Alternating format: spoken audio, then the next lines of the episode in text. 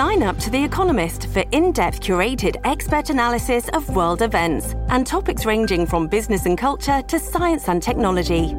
You'll get the weekly digital edition, online only articles, curated newsletters on politics, the markets, science, culture, and China, and full access to The Economist Podcast Plus. The Economist is independent journalism for independent thinking.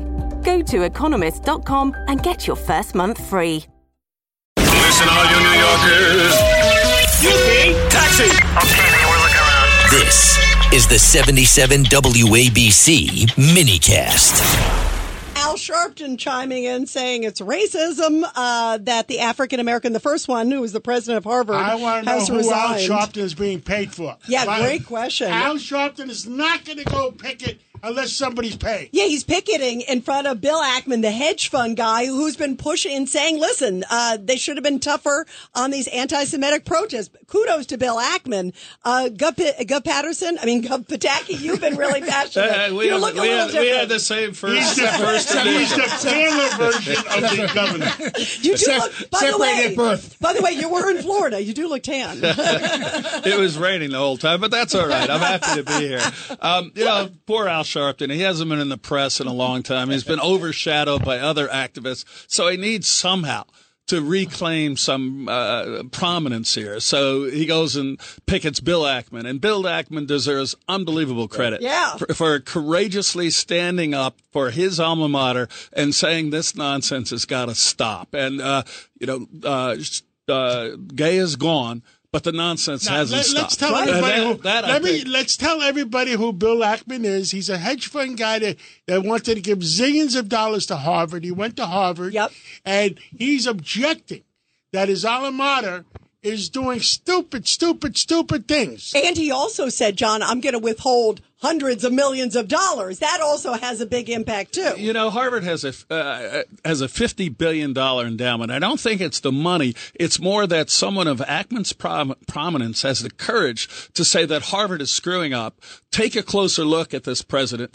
When people took a look, they found that she was totally unqualified, not just to be president, but actually to be on the faculty. When you look at her publications and, and the plagiarism that was obvious in those publications, that she was not fit By to the way, on. 50 allegations, more than 50 Yeah, allegations uh, uh, of plagiarism. in only 10 articles over her entire academic career. But uh, uh, Ackman has also said correctly that the fact that Gay is out as president doesn't solve the problem. And it doesn't solve the problem. You have at Harvard, and I'm sure at the top, other top universities, boards that are committed to turning them from institutions where people learn how to think, how to develop, how to hear both sides of a story, turning them into political activists for their social agenda.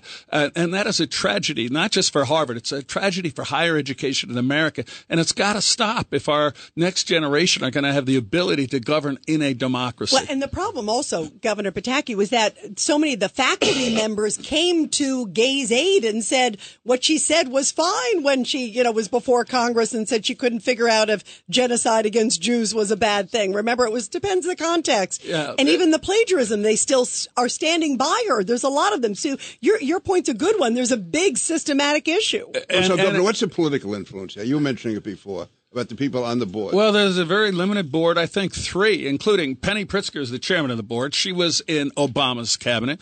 Two other, I believe, members of the 12 person board were in Obama's uh, cabinet. These are not scholars. These are not people interested in ancient history. They're interested in an activist left wing political agenda. And they now control is the President, university. is President Obama controlling that board, you think? I don't think he controls the board, but I think he has significant influence. And the, there have been media reports that he actually called and said, "Hey, you can't get rid of her," which is I don't know if it's true or not. But ultimately, uh, I think it was just there was so much pressure and understanding that uh, she couldn't withstand scrutiny that she had to step aside. And I think they're all disappointed. and did she stepped call us racist because she was a plagiarist?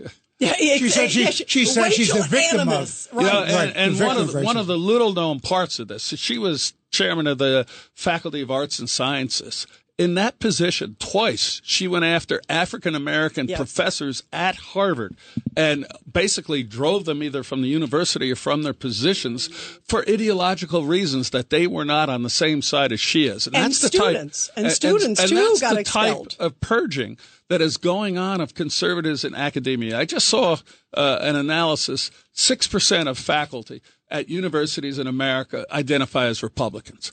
That just tells you all you need to know that these are no longer institutions to educate children; they're to indoctrinate, and we've got to change that. And uh, we need more Bill Ackmans. We need we need more people are going to stand up and say this nonsense has got to stop. Yeah, you know, uh, we were talking about Bill Ackman uh, earlier, the hedge fund guy. Um, he also had a, a tweet today, or X, I should say. It's not Twitter anymore, but X, and said, uh, next, basically MIT. Because remember in that famous hearing that happened, it was UPenn and it was Harvard, of course, and MIT. They all had equally kind of uh, babbling answers or or misguided answers, to put it mildly, And in fact, I think the MIT answer was even worse because there was a follow up question. Well, you know, if it doesn't, the speech doesn't violate it, what, what does it take? It, it takes an overt act. In other words, you have to actually start killing Jews before you consider it to be a violation of your code.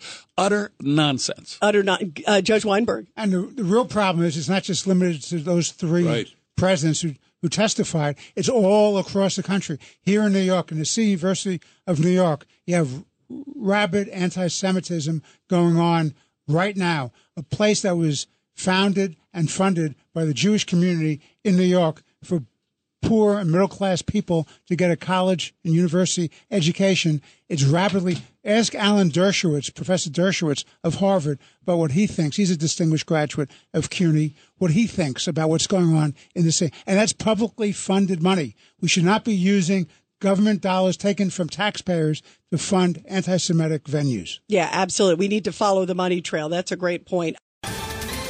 Ohio, ready for some quick mental health facts? Let's go. Nearly 2 million Ohioans live with a mental health condition. In the U.S., more than 50% of people will be diagnosed with a mental illness in their lifetime. Depression is a leading cause of disability worldwide. So, why are some of us still stigmatizing people living with a mental health condition when we know all of this? Let's listen to the facts and beat the stigma. Ohio, challenge what you know about mental health at beatthestigma.org.